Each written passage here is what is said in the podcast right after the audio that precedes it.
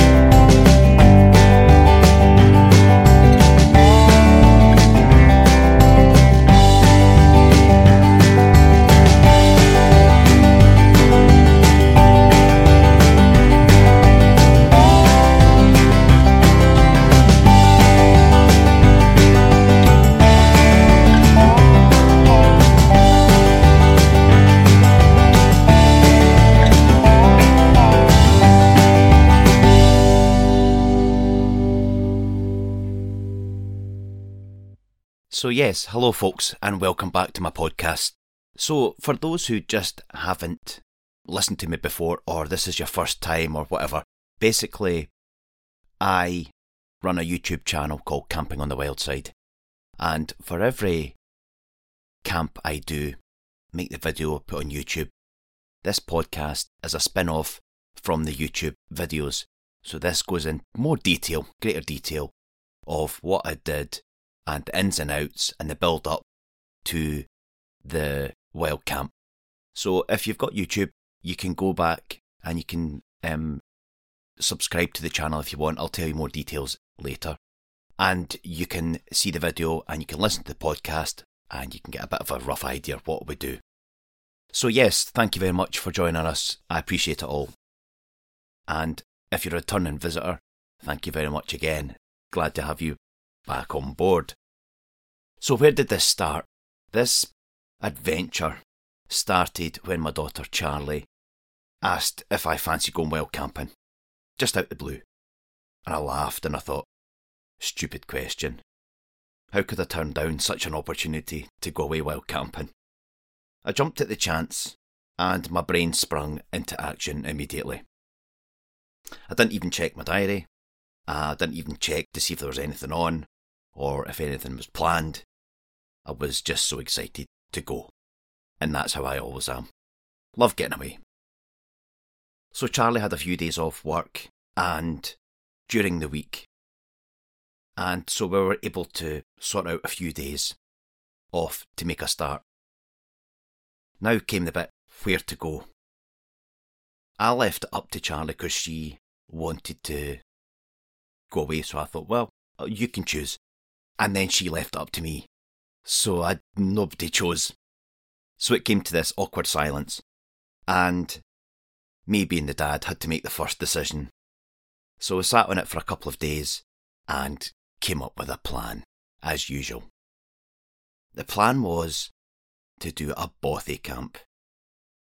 And because this was a the first bothy we'd done in a few years, the last one was on the West Highland Way, which was great, a great adventure. I thought it would be a great idea to do a couple of bothy stops. And just while we had a couple of days off, we would sort out two stops to do to make the most of the time. Even better, because this was January, it was not the best weather to do wild camping. Even though I'd done a wild camp in December and in January already. But the forecast wasn't looking great, so windy, wet, snow, cold, minus temperatures. So that was probably the best plan. Charlie didn't take much convincing when I put it to her, so it was a great idea. And of course, I always come up with good ideas. Sorted then. Next came what bothies to visit. All important bothies. So, because Charlie had only a couple of days off during the week, we didn't want to start travelling for hours and hours and hours. So I resorted to a collection of books I have. And I picked one out. One of my favourites is The Scottish Bothy Bible by Geoff Allan. Just a great book. And this book gives you a detailed description of a guide and a guide of how to reach I think there's roughly 99 bothies that he talks about, how to visit these bothies, and the best path in, and they're all based in Scotland. Very helpful and a very detailed, great book, so if you're looking for that. There were so many bothies to actually choose from that it was just um, a bit of a headache trying to look.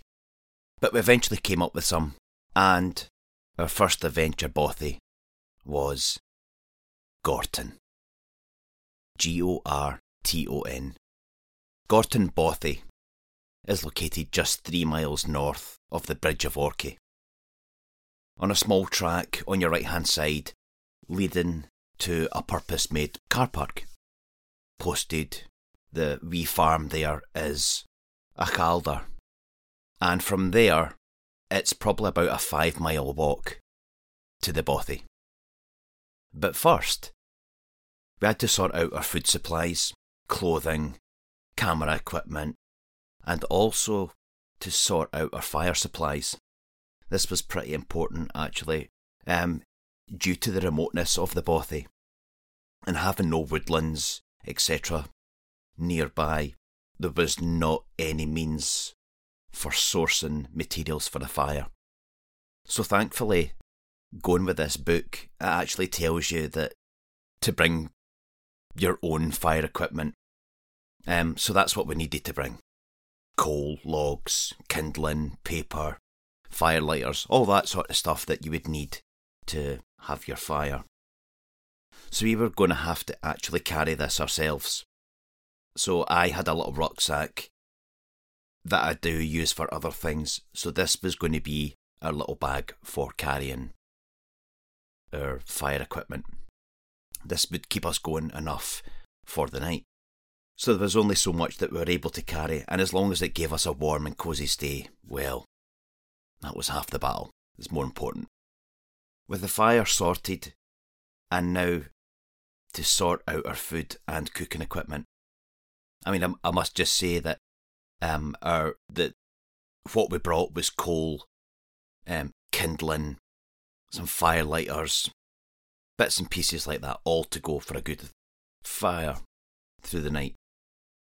So staying in the bothy allowed us to have more room to carry some luxuries in our rucksacks, because we had no tent. And this allowed us to carry more food, drink, all the sort of little bits that you'd have to cut back on a little bit. So some of our luxuries were like not just food, but candles and warm clothing, some bottles of beer, and some extra nibbles that you wouldn't carry with you.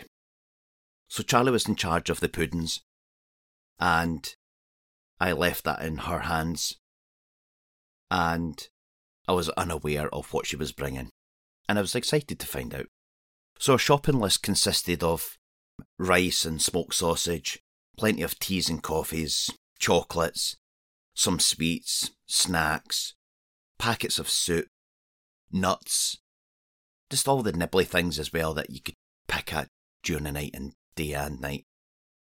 So, as well as bringing all our warm clothing, jackets, waterproofs, all the usual stuff, gloves, sleeping bags, and sleeping mats, we also had to bring pots and stoves, water containers, and all important hot water bottles. These were just a luxury that we needed to have. I actually do bring them bring the hot water bottle on most camps now, and this would be well needed.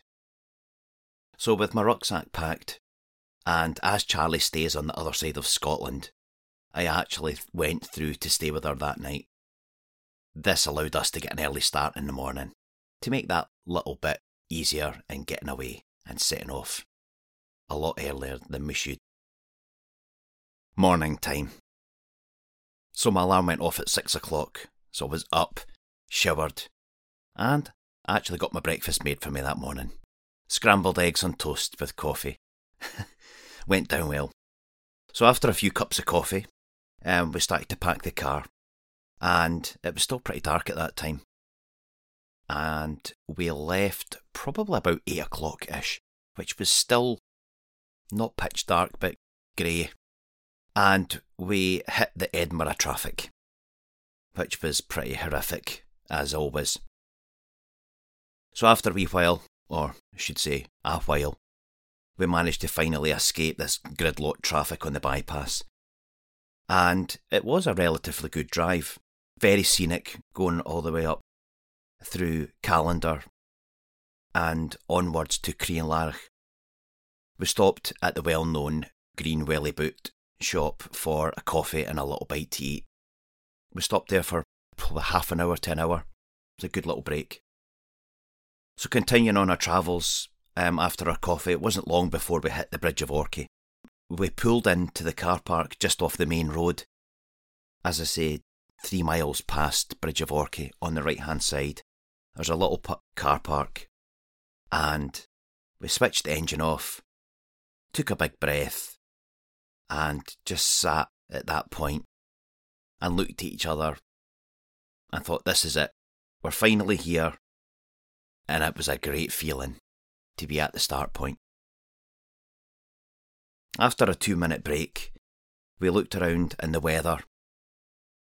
The hilltops were covered in snow. There was no snow on the bottom, on the roundabout us.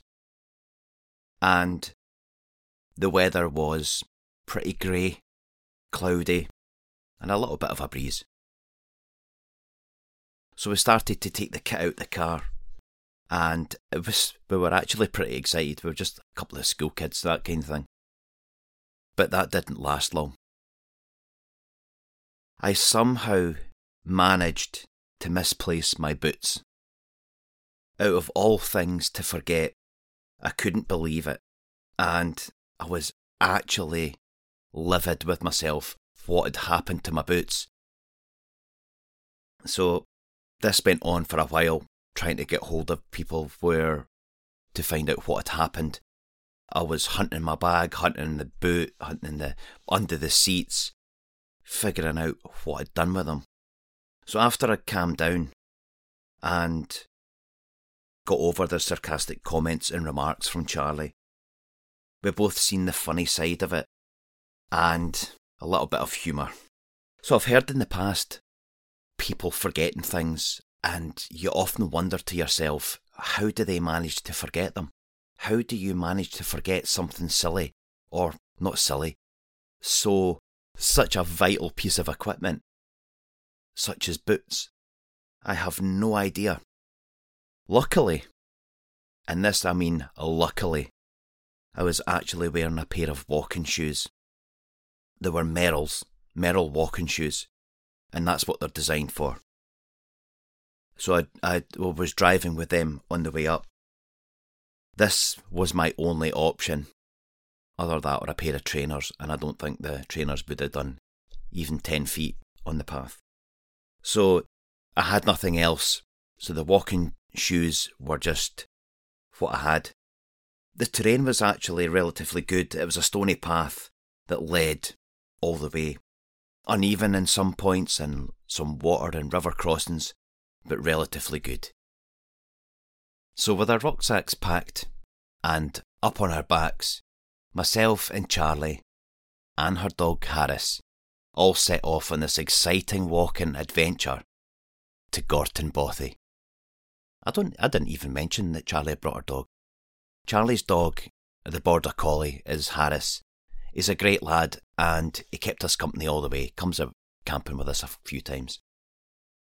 So passing through Achallader farm, which is the uh, which is a small um, farming community area with a few small little cottages and buildings scattered around. We followed the track with the dog on his lead, obviously, as you do. Um, the weather was staying pretty good for us. A couple of snow showers at the start, but soon passed, and it was actually good walking weather. The path was actually pretty decent um, until the river crossing, um, in which we had to cross as there was no bridge, and I had walking shoes on. I had my gaiters, but I had walking shoes on. So there was no bridge, and we were pacing up and down, trying to scour the narrowest point to cross this river. We did find a little bit of a section that you could kind of step stepping stone through raised bits of stone, and I still got my feet wet. So I can't go on any further without mentioning the scenery on the walk up. It was absolutely amazing. It was it was just breathtaking again, and I'm sure that every walk that I go on, different scenery, it's just spectacular, and you're just blown away by with how nature creates all these hills and mountain tops. So it was actually such a, a very scenic walk in, and it was a, a very pleasant. The, the most of the walk we did was actually on a an old railway line, uh, the remnants of a railway line. The new railway line had been built further over, so the railway track was a good good few hundred yards over the other side, which would go, which would have take, which trains were going north. The path to Gorton Bothy seemed to go on forever. We were walking, I think we were because we were filming as well. It took ages, and it was going on and on and on, round bends, round dips, down hills, up hills. It was constantly going on, and eventually, we came round the corner, and we caught sight of the roof of Gorton Bothy. It was about a hundred yards ahead of us, and I'm trying to explain this feeling that you get inside, inside your heart, inside your body, inside your head, when you've been walking for five miles, and you're probably feeling a little bit weary at that point. And this building that you're going to stay on, that your your final destination here, comes into sight. It's that excitement that this is it. It's that that excitement inside you for reaching it. And I can only say from experience, it's actually an incredible feeling when you get when that bothy comes into sight. It's a rush of relief, followed by anticipation. Thinking that there's potentially other people in this bothy. Then you want to know what they're like. Will they speak? Are they young? Are they old? Are they foreign? Are they males? Are they females? All this sort of goes through your head because it's an exciting rush that, that you're wondering, your mind's playing games on you what's going to happen in this bothy. All these questions start running through your head. And I think it's not just me. I think most people actually try and picture what's going to be on in that bothy. So we had never spoke at this point, me and Charlie, and we both had that same feeling. I wonder who's in. I wonder if they've got the fire on. I wonder if they've got, you know, food there on the go or there's a heat, that kind of thing. Anyway, as we walked up to the bothy, we couldn't see any smoke coming from the chimney, which was a slight chance that the fire wasn't on and nobody was in. As we neared closer, to the bothy. We peered in through the small windows, and it was clear to see nobody was in. Then you have that actual rush again, that your feelings change in a different direction to say, there is nobody in this bothy, we have it all to ourselves. And it turns into a bit of a sense of relief, because then you don't have to worry about explaining yourself or worrying about where you're going to sleep and getting in anybody's way. You go in and you make it your own. So that was the sense of relief. And we did have it all to ourselves. But on the other hand, it actually meant that we didn't have that welcome feeling from people. When you go to a bothy, normally people have a good chat with you when you come through the door because it's two different strangers meeting in this remote cottage and they just want to know about you and you want to know about them. So we didn't experience that at that point. So we dropped the rucksacks outside and after a good stretch, we had a peek inside. It was a lovely little bothy and it had two rooms. One was the main room with the fireplace, which was clean and tidy and was actually quite a big room. The other room was a similar size, but it didn't have a fireplace, it just had a table. So once we'd given it a walk through and it seen how it was, we went outside to admire the views and look back on part of the five miles of stone track we had walked, which was quite impressive. It was a great place. The scenery was absolutely amazing up there. Nothing, nothing bar hills and mountains. It was a great feeling reaching the bothy, and now it was probably about late afternoon, so we actually decided to get everything set up. The clouds were clearing, which made it look promising for a very starry night. The weather at this point was actually cooling down, so it was a good plan to get the fire on and get some good housekeeping in order. Like, let's get some food on and get some water filled up from the burn and get the water boiled and get a couple of cups of tea to heat us up. Charlie took control of the fire, as she always does, and managed to get it fairly warm in the room in such a short time. The main room consisted of um, a wooden floor, a table, and some chairs. Pretty basic, but that's kind of all you need. So we would be sleeping on the wooden floor, on our roll mats, of course, next to the fire. Just sounds brilliant. Sitting in this newly lit fire with hot drinks was perfect. We still had the thought about people coming in, hill walkers coming in, and they could arrive at any time, so the bothy would be warm from the fire for whoever turns up.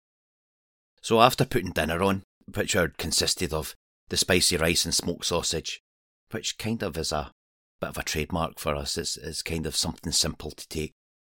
So I had spicy rice and smoked sausage, which went, which went down well, followed by Charlie's custard and mandarin oranges, which was which was really good. We still had plenty of snacks and hot drinks to hand to keep us going through the night if we were peckish. We had also brought a good amount of candles with us, and they were well needed. It was actually such a dark bothy inside, even though it was a little bit even though it was lighter outside. The smaller windows actually made it quite dark inside. So we got some candles lit, and along with the fire, created a, a very, a very warm, welcoming bothy. And it was a nice heat. A lovely glow, we should say. We spent a few hours having a nice chat while Harris was laying by the fire, as all dogs should do. Celebrating with a bottle of beer, Charlie's new job, and she brought out some gin, and it was a great evening. Darkness was finally arriving, and it was time to put our photographic skills to, to the test. My camera skills during the day are pretty good, I must admit. But I must say that my night skills with my camera I just can't do it. I don't have the knowledge of my camera.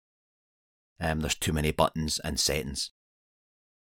So I couldn't keep up. Charlie, on the other hand, is a way better photographer all round. Don't tell her that though. Um, she'll just get big headed. She's she is a way better photographer with her camera, and she knows all the settings inside and out for nighttime shooting.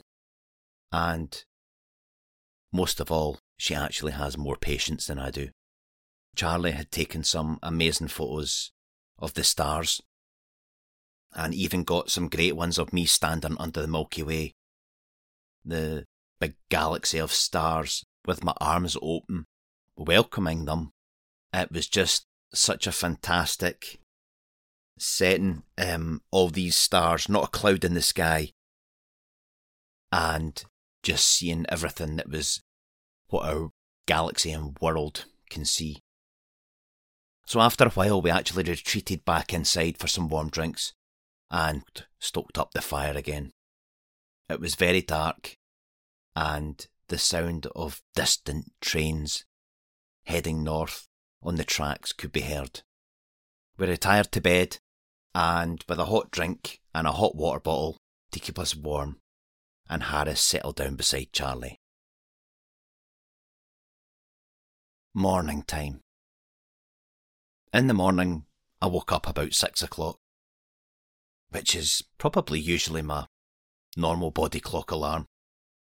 I didn't have the best sleep, I have to be honest. Um, I did toss and turn, and hearing all sorts of creaks and noises, which are amplified in your head, making you think all sorts. It was probably just a mouse or something under the floorboards. Say something. It was. I hope it was a mouse under the floorboards. It was still very dark outside, so Charlie managed to get the fire going again, and I must say she kept us warm, which kept us warm most of the night. It was a great feeling having it on in the morning, which took the chill out the air. Candles were lit again, so we could actually see. I put some hot water on the boil for a cup of tea to help wake us up properly and get that heat into us. Having a cup of tea beside an open fire is one of life's must do's. Breakfast with a cup of tea was perfect, and soon we started to pack up our things and get our rucksacks all sorted. We packed away the rubbish and finally gave the bothy a good clean out with a brush, bringing it all back to life again as we found it. We did have some spare candles and some extra firelighters which we didn't use during the, the, the night, which we left at the side of the fireplace just in case anybody else was for somebody else to use. This is what we do. They can help themselves. As a kind gesture as well, I have done this in another podcast, so you can check that out. It's a bothy box, which we left on the table. So if you don't know what a bothy box is, you can actually just check out that podcast. I tell you in detail what it's all about. So it's a it's a wee idea myself and Charlie thought of that we would do so we left the bothy box on the table. We were all packed up, bothy was cleaned out, and we were ready to head back to the, f- the five miles of stone track to the car. This time passing through huge herds of red deer scattered all over the hill. It was just a great sight. It was a nice thing to see, and it made a good talking point for our walk back. My footwear had done well, I must say. It wasn't the worst. And eventually, we gained a mobile signal, and a message came through to Charlie saying that my boots were actually left in the house. I think it was my taking the stuff out the house in the dark that had missed had missed them lying at the side somewhere. So all was not lost, at least they were there. So after a big, long couple of hours, we got back to the car. And again, that is just a good welcome sight.